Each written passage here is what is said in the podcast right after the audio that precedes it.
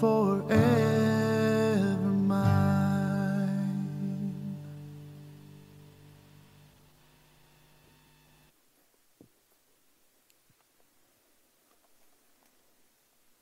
Well, good morning, everybody. Thank you so much for joining us. We're really grateful that in uncertain days like these, we can still come around God's Word as a church family.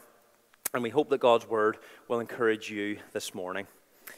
We're beginning 2021 by looking at several key passages from the book of Ephesians, which contains some of the most amazing truths in the whole of Scripture about the cosmic and eternal plans of God. But it also gets right down to how that's meant to work itself out in the details of Christians' lives, what it really means for how we walk.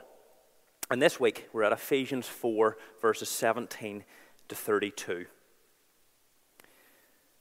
Now, this I say and testify in the Lord that you must no longer walk as the Gentiles do, in the futility of their minds. They are darkened in their understanding, alienated from the life of God because of the ignorance that is in them, due to their hardness of heart. They have become callous and have given themselves up to sensuality, greedy to practice every kind of impurity. But that is not the way you learned Christ assuming that you have heard about him and were taught in him as the truth is in Jesus, to put off your old self, which belongs to your former manner of life and is corrupt through deceitful desires, and to be renewed in the spirit of your mind, to put on the new self, created after the likeness of God, in true righteousness and holiness.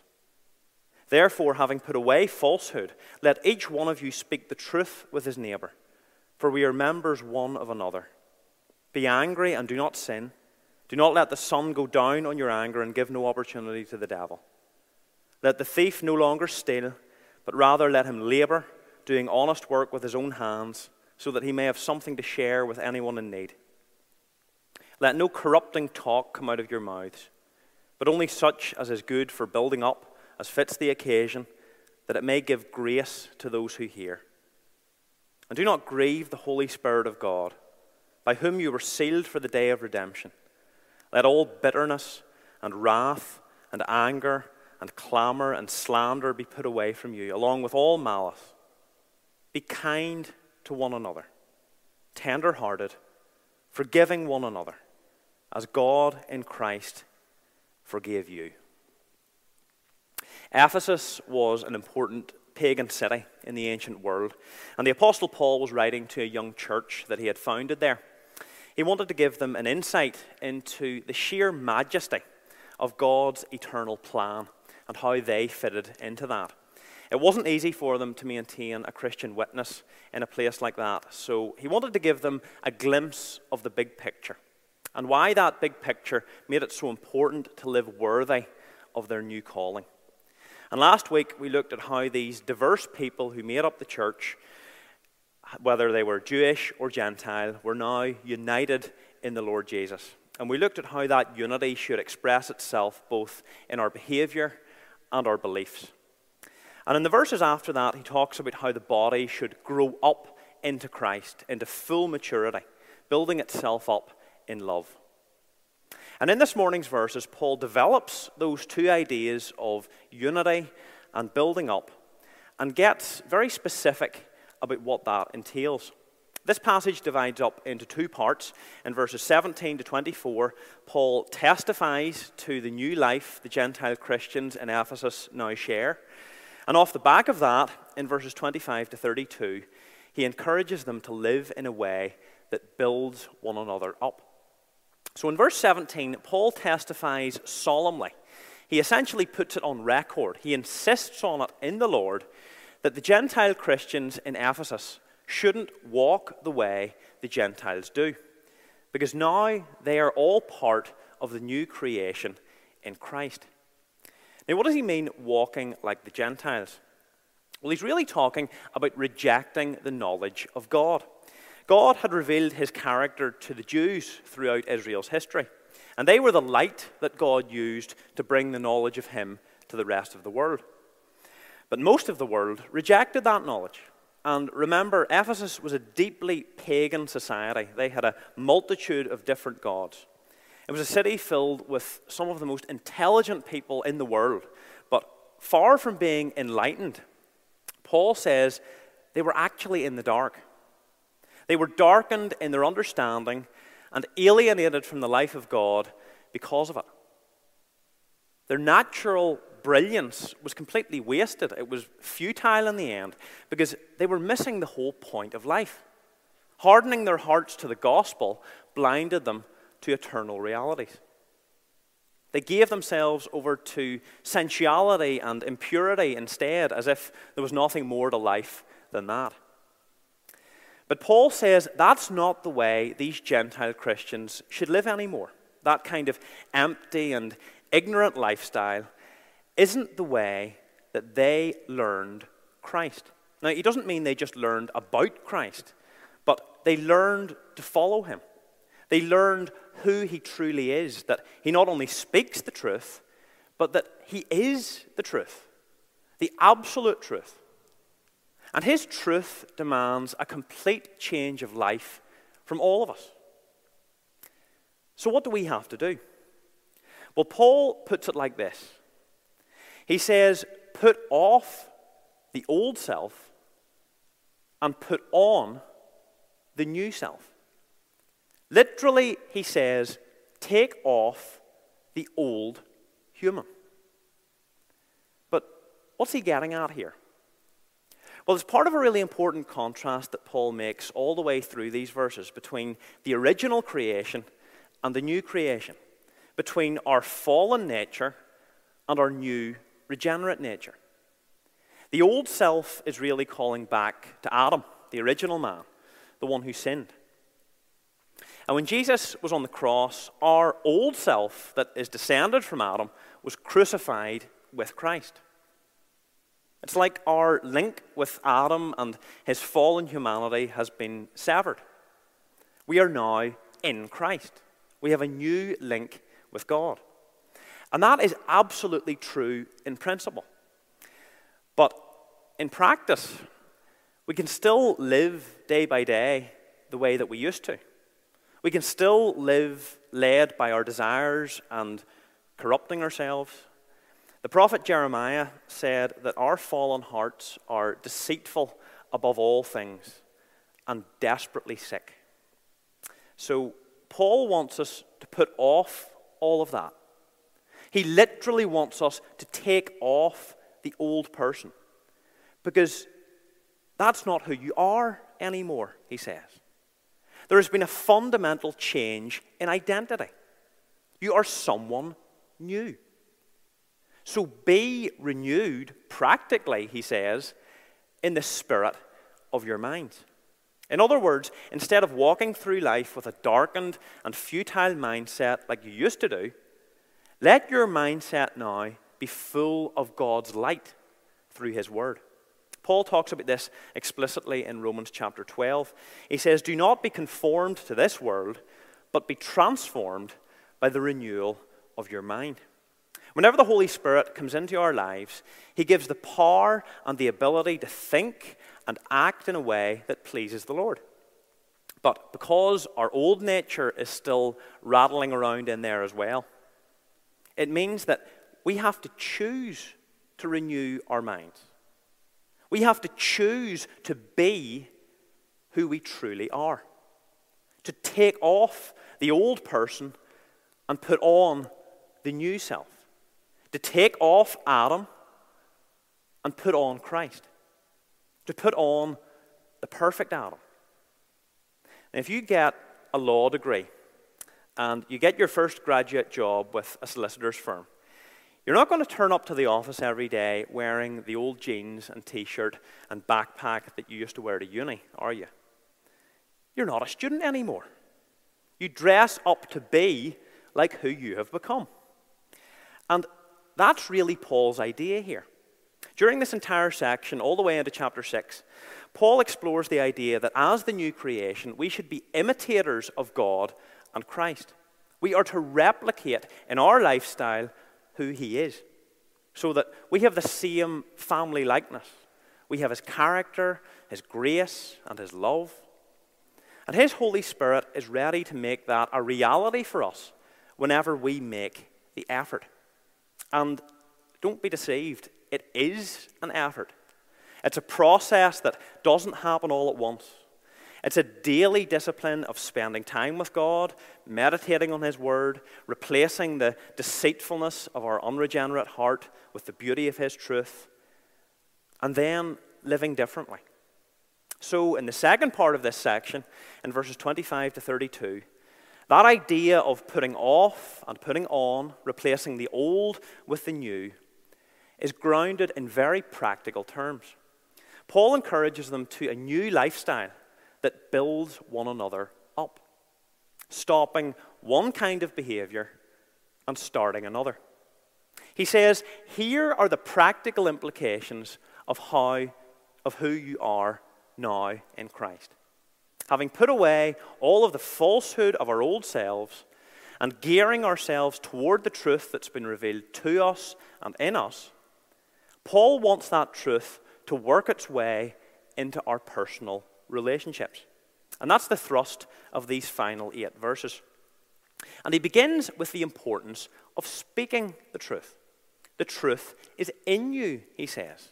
The truth has transformed you. So speak the truth to one another. No lying, no more deceit. Remember, a deceitful heart comes from Adam. My favorite Star Trek film is Star Trek II The Wrath of Khan. If you're going to watch no other Star Trek, watch Star Trek II. Whenever the Enterprise is in danger, Spock sends a coded message with false information. And Vulcans aren't supposed to lie. So another character turns to him with a quizzical expression and says, You lied. And Spock says, No, I exaggerated. It can be easy to fall into a habit of exaggerating and telling white lies. So easy that it becomes second nature. After a while, it's something we don't even notice we're doing. Maybe just making excuses because that's a bit easier than being completely honest. Or holding information back that somebody should really know, but we hold it back because it might cause an argument or make things tense. Nobody gets hurt, so why not? Well, the reason why not is because deceit isn't working out the truth of Jesus. Paul doesn't mean that we should go up to someone in church and tell them we don't like how they're wearing their hair today. He's not talking about just vomiting out whatever we think with no filter. But Christian character is fundamentally marked by speaking the truth in love for one another's good. Because Christ himself is the truth. And all the members of Christ's body are to operate in that context of truth. So put away deceit and speak the truth. And then next in verse 26, Paul says, Be angry and do not sin. Now, what does he mean by that? That seems like a very strange expression. Well, anger isn't always sinful. There's times when it's perfectly legitimate to be angry with another Christian. If you've been taken advantage of, or you've been used or cheated in some way, or if someone has dishonored God, or even in your marriage, when one partner has been really selfish about something and they've given no thought whatsoever to how the other person feels, of course you're going to be angry. The Lord Jesus himself was angry whenever he saw how God's house was being defiled in Jerusalem. Anger in itself isn't sin. But what Paul warns about is being consumed by anger. We can't let our anger fester. We can't so much as carry it over, he says, until the next day. We have to get things sorted out between one another very quickly. We have to do the difficult thing and confront the other person about it so that the thing itself can be fixed. Because if we don't, then it very quickly turns into selfish anger. And it gives an opportunity to the devil to get between us and to disrupt the unity that we were talking about last week, to interrupt the working of the body and to make us useless. We need to resolve very quickly the thing that has made us angry. And then he talks about how to treat one another with integrity. And he uses the example of a thief to illustrate how repentance should impact our lifestyle. Someone who used to steal should stop stealing and start doing honest work. Now, that seems a bit obvious, doesn't it? And some of you might be thinking, well, I can skip over this point because I have never stolen anything in my life. And you might never have stolen someone's money or someone's property, but what about stealing your employer's time, for example? Taking that extra 10 minutes during lunch when you know that your boss isn't going to be back until later on. Or turning up late in the morning. Now, I know that very personally I'm challenged by this verse. All kinds of theft really come from laziness and greed. And Paul says that we are to wholeheartedly repent of that, to stop deceit, and to start working in an honest and transparent way, in a way that's marked by integrity, showing the very opposite of laziness and greed, working hard and being willing to share what we have with others rather than just hoarding things up for ourselves. Because that's the only way that a unified body can really be healthy and can thrive. And then in verse 29, he switches to how we talk with one another. Let no corrupting talk come out of your mouths, he says. Now remember verse 22. The old self is defined by corruption. The original word that Paul uses here for corrupt is the same word that's used to talk about fruit whenever it's gone rotten. What might corrupting talk look like for us? Well, it's talk that damages rather than builds.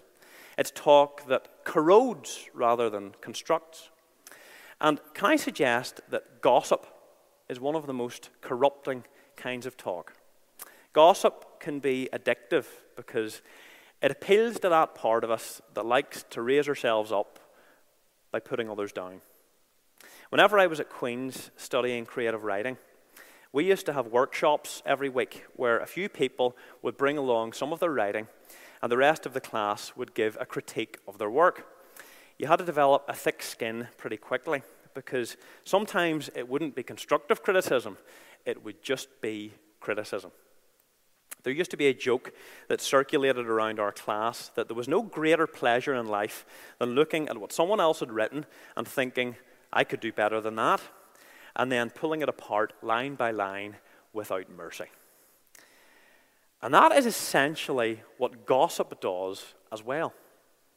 And it's so easy to join in with gossip.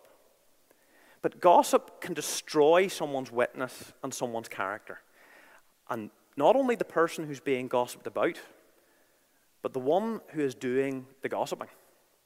It corrupts you, it tarnishes your character, it makes you rotten. Paul says, build others up, don't break them down. If you know about a mistake that someone's made and you're just dying to tell your friends about it and tear that person to shreds, is that really putting on Christ? Is that the way that Christ treats us? If you don't need to say something about someone, say nothing. Or better yet, say something to build that person up and encourage them. Substitute rotten fruit for good fruit, bad talk for talk that gives grace. Instead of dragging them through the mud, why not share something with them that you've learned during the week from the Bible that might help them along? Why not be a brother or sister to them? Whenever you tear others down, it only tears you down. It makes you rotten to the core. That kind of talk, Paul says, grieves the Holy Spirit of God. He switches for a moment in verse 30 from our relationships with one another to our relationship with God, the Holy Spirit. Anytime we sin, whether it's in how we talk or in some other way, it causes the Holy Spirit deep sorrow. He is sensitive to all of those things. And it gets in the way of his power working in us. He wants more than anything to give us that power to live in a Christ like way. But it's us who prevent him. Anything that we do behind closed doors or say under our breath or allow our eyes to look at or our minds to dwell on, the Holy Spirit is there. The Holy Spirit sees all of it. Keeping that in mind can be a really practical way of helping us to avoid private sin. And to keep in mind how deeply He is hurt whenever we replace the new man with the rottenness of the old self. Whenever we basically take off the one who died for us and throw him away.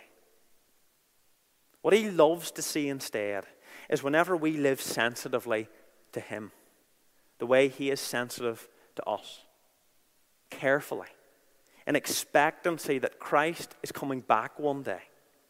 And whenever we're eager to live up to that in our personal conduct and in private. And finally, Paul exhorts us to put off all kinds of things that grieve the Holy Spirit bitterness, wrath, anger, clamor, slander, and malice. Now, bitterness heads up this list because that's where all of those other sins really come from. It causes us to be consumed with anger, to slander, to be malicious. Bitterness comes from a heart that's not right towards God, a heart that has been deceived by the corruption of the old nature. So we have to put bitterness away. Now, bitterness, much like gossip, is very seductive, isn't it? It's comfortable holding on to those feelings about someone whenever we believe that we've been hard done by. But then look at what happens whenever our hearts foster bitterness. We inevitably become angry. We get agitated and frustrated. Eventually, we slander the person we're bitter about. We become malicious. We might even want to do them harm. Now, that doesn't look very much like the new man, does it? What you might have noticed about the old self in this whole section is that it always inevitably drags down not only the person themselves, but drags down other people with them. It corrupts not just you, but it corrupts everybody around you. And bitterness is a root that leads to all kinds of corruption. And that's like Adam. Adam's sin didn't just corrupt him, it corrupted everybody else. But that's not like Christ, is it? Christ was just the opposite. His righteousness made all of us right. Adam brought us down, but Christ brings us up. And that's the way that God wants all of his children to be with one another. Was Christ ever better? Even when his own creation took him and nailed him to the cross? No. He prayed for the very ones who nailed him there. I wonder, would we ever do that? If there's a Christian guy who knew how much we liked a girl, but he went ahead and he asked her out anyway, would we pray for him? Might praying for that person be an antidote to bitterness? Don't be conformed to the pattern of the world, but be transformed by the pattern of the Christ whose heart never once harbored bitterness, even when bitterness was justified. Give yourself and everything that makes you bitter over to Him. Just like Christ entrusted Himself to His Father whenever He suffered. And remember that God was never bitter for all that we have done to Him, for all that we did to His Son. Remember how fully He forgave us whenever it was so undeserved. And as we make a habit of doing that, God begins a process in us of helping us to think correctly and giving us a character that's kind tender hearted, and forgiving others. A character just like Jesus, even when he was on the cross, especially when he was on the cross. A type of character that brings others up instead of bringing them down. A type of character that unifies rather than fractures. So, as we conclude, it's up to us to put off the old Adam and to put on the last Adam. The Spirit is just waiting to turn who we actually are into a daily reality, into a visible truth that touches the lives of other Christians in an amazing way. If we just make the effort to work it out in our relationships with one another and with Him. Put off the one who fell and dragged the rest of humanity down with him, and put on the one who succeeded where he failed, who raised all of us up with him, even to the very heights of heaven. May the Lord help us to be that way with one another, to live as who we are in Christ. Our Father, we thank you that even when we were so undeserving of your grace and your love, you took us as we were and you made us new. Your Son went down into death to raise us up. He took all of our unrighteousness so that we could be right with you. Father, we thank you for who we now, are in Him. And we pray, Lord, that you will help us every day to take off that old self and to put on Christ, to imitate and emulate His perfect character. And Father, we pray for your Spirit's help as we make this effort day by day, that He will gradually make us into people who resemble your beloved Son. We pray these things for His glory and in His name, giving you thanks. Amen.